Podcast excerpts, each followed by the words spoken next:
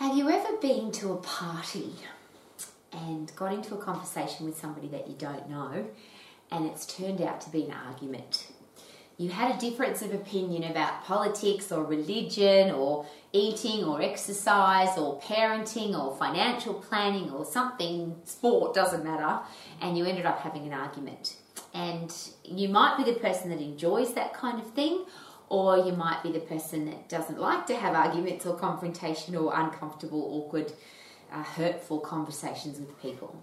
If you are the latter, and that's me, I'm really not, I, li- I like to leave a conversation where I feel like I've added some value to somebody's life, not left them angry or frustrated or annoyed. How about you? So, how do we avoid those horrible conversations or those arguments or those uncomfortable, awkward, uh, we disagree with each other and we don't know how to do it properly. Can you actually have a conversation with somebody, disagree with everything that they say, but still walk away with a big smile on your face? They feel great that they've had a conversation with somebody that's listened, and you feel great because you've added value to somebody's life. And that's the kind of conversation that I'm studying from a communication point of view uh, every single day. Obviously, as an exercise professional, there's three parts how do I get people fit? How do I get people strong?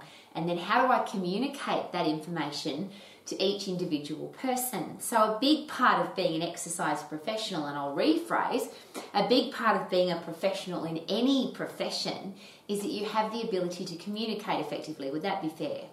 So, how do I uh, become a superb communicator? Doesn't that sound awesome? How do I handle every conversation? Uh, every disagreement, every confrontational uh, difference of opinion, how do I handle that so that everybody feels comfortable and we can walk away as friends with big happy smiley faces? Is that possible? Well, uh, the experts in communication behavioral science, scientists, the uh, psychologists and psychiatrists that study human behavior will suggest that there are a certain uh, set of uh, I won't call them rules, but there's certainly a, a, certain set of strategies that could be very helpful if you want to create great relationships, build rapport, and avoid confrontational, horrible arguments. Now, of course, could this be very helpful, not just at a party, uh, but if you are a, a leader, if you're a coach, if you're a teacher, if you're a boss, if you're a manager, if you're a pastor, if you sit on a board of trustees, anytime when there's going to be differences of opinion, could it be a really good idea to be able to handle those with style and grace? If the answer is yes, here's what the experts suggest. Number one is Is it possible that there are people who have a difference of opinion to you? And uh, I'll rephrase that because, of course, the answer to that is yes. But do they have the right to that to have that opinion? Regardless of what you believe, and I'll go through the controversial ones religion, politics, exercise, food, uh, sport, uh, sexual persuasion, any of those really uh, controversial topics. Is it possible that there's everything from this end of the scale to the extreme other end of the scale and everything in between? So, if you use something like religion, how many religions are there and do any of them agree? Political beliefs, how many are there and how, how close could we get to agreeing? Do we actually have to agree? And I was brought up in an environment where you just didn't talk about such things. There were the things that when you met somebody at a party, uh, you didn't talk about religion, you didn't talk about politics, you didn't talk about sexual persuasion. And we should probably add to that now eating and exercise because they're such controversial topics. And then if you talk about money, finances, uh, the future of the world, climate change, uh, anything to do with education, we have these huge arguments. So, how do we avoid those? It goes like this if you know that somebody could have an opposing opinion to you, could it be a good idea to find out what their opinion is? Or I'll rephrase again before we, we make any statements or have any conversations, could it be a really good idea to become the person who asks questions and is genuinely interested in the other person before we start talking about ourselves? Have you ever been in that situation where you've started talking and stuff's coming out of your mouth and you're thinking, I really need to take that back because I've got no idea what this other person believes? And we live in a world now where there are some really major differences of opinion. Could it be a really good idea if you don't want to have an argument or you don't want to get into a confrontation that you find out exactly where the other person's coming from first uh, without disagreeing, without getting into an argument. So, tell me about you is, of course, the beautiful open ended question to start any conversation. So, you meet somebody at a party, at a business networking event, at the supermarket, at a barbecue, doesn't matter, wherever you meet a new person. What a great way to open any conversation. Tell me about you. Sometimes people will share with me, Rowie, people don't want to talk about themselves. In my personal opinion, that has never happened to me. I've never met anybody that didn't want to talk about themselves. But let's, let's just say there are people who don't. Uh, could it be that they don't want to talk because we don't seem genuinely interested? So if you lean forward, maintain eye contact, open body language, ask the question, and then actively listen to the answer, and then this great part of superb communication, which is ask two or three questions about each answer. So whatever answer you get, ask another question and another question. Not tell me about this and tell me about that, interrogation, but really, wow, how does that work? And why do you believe that? And how did that come about? And is that important to you? See, they aren't uh, conversation statements, they are paraphrase, uh, sorry, they are uh, com- uh, communication starters that gets a person talking. And then once a person has finished their conversation, that's where the paraphrase back comes in. So if you look at superb communication, just how, how it works scientifically, you ask a question, you listen for the answer with open body language, maintain eye contact, lean forward, and actively listen. Ask two questions about each answer, and when you think the person has got nothing else to say, when you really think that the conversation, their part of the conversation is finished, that's when you pause. It's called pause before replying. So lean forward, maintain eye contact, open body language, actively listen, and then pause before you say anything. Now, of course, what that does is it shares with the person that you were listening to what they had to say, and now you've got to think about what you're going to say. Does that make sense? If you can start talking straight away when somebody's spoken to you first, is it possible that just by a subconscious observation, the person will think, well, I was talking and they can start talking straight away, which means they weren't listening to what I had to say because they were thinking about what they were going to say. And if you didn't listen to what the other person said, and if you're not genuinely interested in what the other person said, is it possible that that automatically automatically could create some kind of tension, just even subconsciously? So that if you if you practice this consciously, is it possible that you'll get good at it and then it just becomes natural and normal? So if you're interested in what somebody's got to say, you ask a question, then you lean forward, maintain eye contact, open up your body language, and actively listen to what they've got to say. When you think they're finished, you pause and then paraphrase back what they told you. Not word for word, because that sounds ridiculous, of course, but what if you were to say, So, what you're sharing with me is that your opinion about this particular political persuasion is this? Could that automatically share with your listener that you were actually listening? Not only did you have to think about what they said before you jumped in with your opinion, but you actually listened and you and you proved that you listened because you could paraphrase back. See, this is just called commu- superb communication, and I love it. I, I study it every day, and even though I've been studying it every day, I'm not good at it. I'm just practicing every day because I want to be known as somebody who is genuinely interested in other people. How about you? I want to be known as somebody that has genuine interest in what another person's got to say, in other people's opinions. Is it possible that if you are only speaking, preaching, teaching, telling your opinion, that you could come across as a little arrogant? and I have done that many times in my life and I don't want to do it anymore. How about you?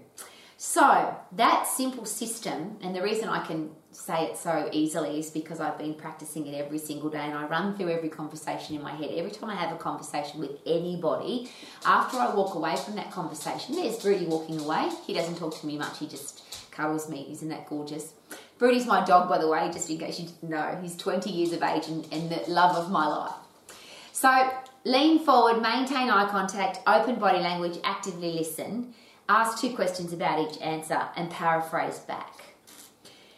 Once I've done that, is it possible now that I know a lot more about that person? And now I get to decide whether or not I actually want to share my opinion. And if I've got really opposing opinions from somebody else, so their religious persuasion is completely different to mine, or their political beliefs are completely different to mine, or their eating patterns are completely different to mine, I always ask myself this question if I give my opinion, if I tell people what I think or what I believe, will it add value to their life? Will it make their life better? And you might say yes, if I tell them how to eat or how to exercise, it might make them healthier or fitter or stronger. But I really, I'm, I'm really careful about that balance because I'm not sure. Which is why I then ask some other questions about their political persuasion or, or religious beliefs or eating and exercise plan. So, is that important to you? I think it's a really important question to ask. You eat that way, how important is that to you? And I always use the example if somebody uh, is a vegetarian for religious reasons, it could be very important to them because for some people that's the difference between going to heaven and not going to heaven. So I don't want to try and persuade them otherwise if I think that they're wrong or, or, or, I, believe differently because now I know why they believe it. Uh, if somebody has a particular political persuasion it's different to mine, uh, why is that important to you? Why do you believe that? And it might be that they've been part of that political party since they were 15 years of age. They're now 70 years of age and they've, they've believed in that particular political headspace all of their life. Why would I think I could come along now and change their mind? And better question, why would I want to? I want to find out more about them. Why is that important to you? And why do you believe that? And how did that happen? And tell me more about you. And I share that so passionately because if I'm talking about me, if I'm giving my opinion, if I'm giving advice, what am I learning? I've learned that the hard way, by the way. You walk away from a conversation and you did all the talking. What did you actually learn, Rowie? Nothing. There's just gas coming out of your mouth, stuff you already know. So you're just hearing what you already know. Rowie, how can you learn anything, woman? So I'm really excited to meet new people because I get to ask questions. Tell me about you, that beautiful open ended question. And if somebody says to me, as I shared before, but people don't want to talk, uh, I will dig a little deeper because I want to find out about people. So, what's important to you? That's my favourite question. So, I ask somebody, tell me about you, and they say, What do you want to know? I will say, What's important to you? What do you love? What do you get excited about? What, what do you believe in? What do you stand for? What would you die for? Uh, I'm not a person that likes, uh, as you can imagine, casual conversations. I'm not interested in talking about the weather. I'm not interested in talking about the current political whatever's going on in the world that everybody else is talking about. I don't want to be part of that. I want to be unique and different and stand out from the crowd. How about you? I don't want to go to a social event or a party or a barbecue or a business networking event and be so uh, forgettable that uh, I didn't add any value to people's lives. And is it possible that if you ask questions, lean forward, maintain eye contact, actively listen, ask two questions about each answer, and be genuinely interested in a person, is it possible that that could add value to their lives? And from a business point of view, from a marketing point of view, from a from a how do I grow my business, could that be the ultimate way to grow your business? Rather than telling people what to eat and how to exercise and how they should where they should put their money and who they should believe in and what religion they should be and what political persuasion they could be what if you were just the person that was genuinely interested and you listened when somebody spoke and you asked questions questions about each answer and you made people feel like they were actually important? I had this conversation just recently with one of my max exercise professionals and we're talking about what makes a great exercise professional. What's the difference between a personal trainer and an exercise professional? What's the difference between somebody who teaches a class and somebody who has long-term clients who are who are prepared to invest a large amount of money in them? And you could argue that it's the uh, sorry, it's the uh, people invest money in somebody who's knowledgeable or they've got great qualifications, or and the argument there though is that are there people who have a, an exercise professional in their life uh, that isn't or doesn't have 25 university degrees or doesn't have in depth knowledge about anatomy and physiology. Is it important to be knowledgeable? Of course. But is it possible that people want help with their exercise program, that people want help with their medical challenges, people want help with their relationships, any of the reasons that people come to you as a professional person? Is it possible that they want somebody who gives a damn about them? Regardless of how much knowledge you've got and how much experience you've got and how many years you've been doing this amazing thing that you do, is it possible that people don't care how much you know until they know how much you care?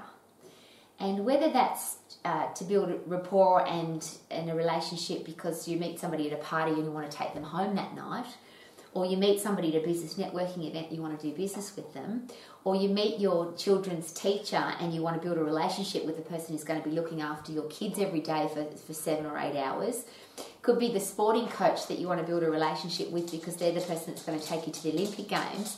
Whatever conversation, hello, Rudy, whatever conversation you get in with somebody, is it possible that that relationship will be built more effectively if you are genuinely interested in the other person rather than trying to preach at them, teach at them, and tell them what to do, give your advice, or just stuff comes out of your mouth. And the experts, the behavioral scientists who really understand superb communication, will make this suggestion.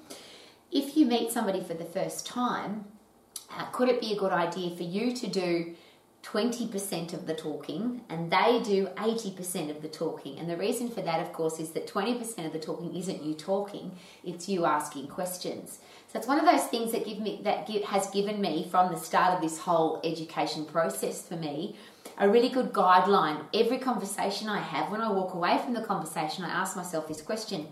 Who did most of the talking? Was it 80 20? And the 20% of talking that I did, was it asking questions or did I deliver too much information? And why would people be interested in me?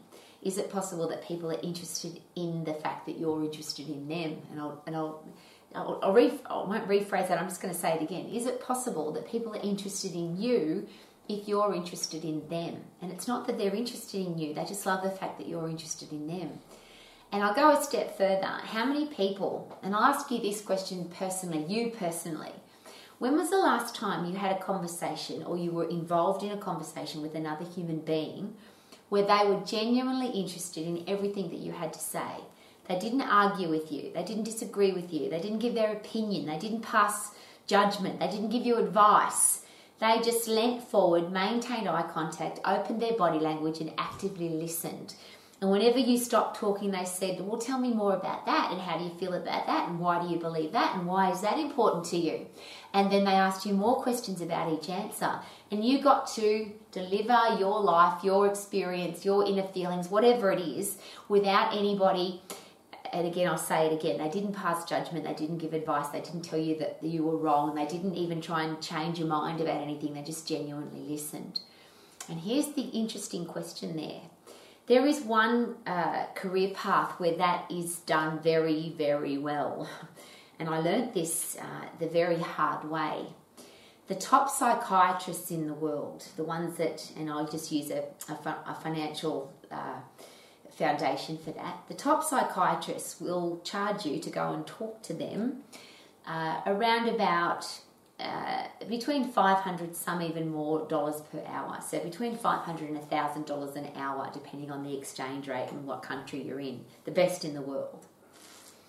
And if you've ever been to one of the best in the world and i've had the privilege to do that because i've had clients that have been, uh, as an exercise professional they've invited me to go with them to their high charging psychiatrist or psychologist.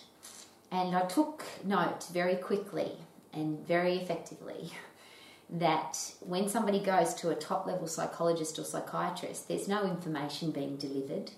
There might be a prescription written at the end if you go to a psychiatrist, but ultimately the best psychiatrists are not doing that either. They're delivering exercise as medicine, and medicine is exercise, which is really exciting to me. But what happens in that session is that questions are asked and the person starts to talk. And maybe because somebody's paying $500 an hour to talk, they're more likely to talk. I don't know. um, and maybe the person who's being paid $500 an hour to listen is more likely to listen because they're getting paid $500 to do it. But I actually don't believe that. I think that the top people in the world, the, the genuine people who have become psychologists or psychiatrists or counselors who genuinely care, care about people, they're genuinely interested in listening. So they lean forward, maintain eye contact, open body language, actively listen, and ask questions about the answers. Is it possible that every human being has in their own brain the solution to their own challenge? If I ask my brain, How do I do this? Is it possible that your brain will help you come up with the answer and with the solution? And if you brainstorm with people who have a brain, so if you then take your ideas and opinions and you share them with somebody who's intelligent, then you might have another conversation where you're brainstorming that idea with somebody who's really smart and now you come up with an even better idea. The reason I share that, my dogs are all excited. There must be somebody coming to the house. Isn't it awesome to have a doorbell that's that's alive and breathing? Uh, I'm asking very personally that uh, as a human being, as a person who cares about other human beings, wouldn't it be nice to stop giving opinions and advice and preaching and teaching and telling people what to do? And what if we became the genuine, interested person who listened, asked questions, and listened for the answers? We leant forward, we maintained eye contact, we opened up our body language, and we actually listened. You could come away from a party, from a wedding, from a social event, from a business networking group, from a barbecue, and having met a lot of people. Is it possible you could learn a heap of stuff? If you could, you could learn more about different cultures and different opinions and different beliefs, and you could come away from an hour or two hours of interaction with other human beings and be enriched and fulfilled from those conversations rather than just hearing what you already know. So there's my simple guideline. I use it, and please feel very welcome to use it too. 2080. 20% of the talking is done by me, but it's not talking, it's just me asking questions. 80% is the other person doing the talking, and I'm aiming to add value. The interesting part of that, though, is when you have personal relationships. And this is uh, now a very controversial question to ask. But when was the last time you had a conversation with somebody that listened to you talk, didn't interrupt, didn't pass judgment, didn't give advice, didn't tell you what to do, but you did the same for them. And is it possible that in personal relationships it should be 50 50? But not I do half the talking and you do half the talking, but today I might need to do the talking and you do all the listening. And the next time it might be that you need to do the talking and I do the listening but you have relationships, the close relationships in your life should be should they be the people who are genuinely interested in everything about you. Well, I go a step further. Why would we be different in our personal relationships to our professional relationships to our casual relationships? What about who we are and what we do are the same thing? So, how about we be nice to everybody? How about we are kind to everybody? How about we're respectful to everybody? How about everybody we come in contact with, we are genuinely interested in them because if we're doing the talking, we're only hearing what we already know and we could come across as arrogant. How about that? I don't want to be arrogant. How about you? I want to have a reputation of and I want to be the person who is genuinely interested in other people. And how could it, how could I even say that if I didn't ask questions, listen for the answers, and while I'm listening for the answers, I lean forward, maintain eye contact, open body language, actively listen, paraphrase back. And if I'm going to deliver information, my question is always this why would I? Shouldn't I ask myself first, is what I'm going to say now going to add value to this person's life or will it detract from their life? If they're really passionate about the information that they've given me, if they're really um, if they're convicted and they've got a strong belief in the way they vote or the way they what who they believe in or what sexual persuasion they are or what kind of eating or exercise plan that they're on. And I use that as an example because as an exercise professional, it's really it would be very easy uh, when you know your anatomy and physiology and you've been studying this all of your life. It'd be really easy to say, "Hey, that's not going to work for you." But how do I know that? So I would never say that to anybody. How about you? I want to hear why that's important to somebody why they believe it, is it adding value to their life, is it working? And if there ever comes a stage where it's not working for them, I would like them to come back to me and ask for help and advice because I was genuinely interested in their opinion rather than I was the person that told them what to do. So have fun at your next social event. Have fun at your ne- next business networking event. And could it be much easier to communicate and much less scary and intimidating when everybody you come in contact with, it's just about tell me about you, tell me about that, why do you believe that, why is that important to you? Ask two questions about each answer and make people feel really special, really important, and make them feel that they are adding value to your life because they are. If somebody's sharing their life with you and sharing their opinion with you, is it possible that you could be learning? And that's totally selfish. I agree. I'm I'm doing that because I want to learn from other people. And how can I learn from other people if I'm just opening up my big mouth and stuff's coming out of my mouth? Could you be the person that makes people feel really special? And could that be really easy?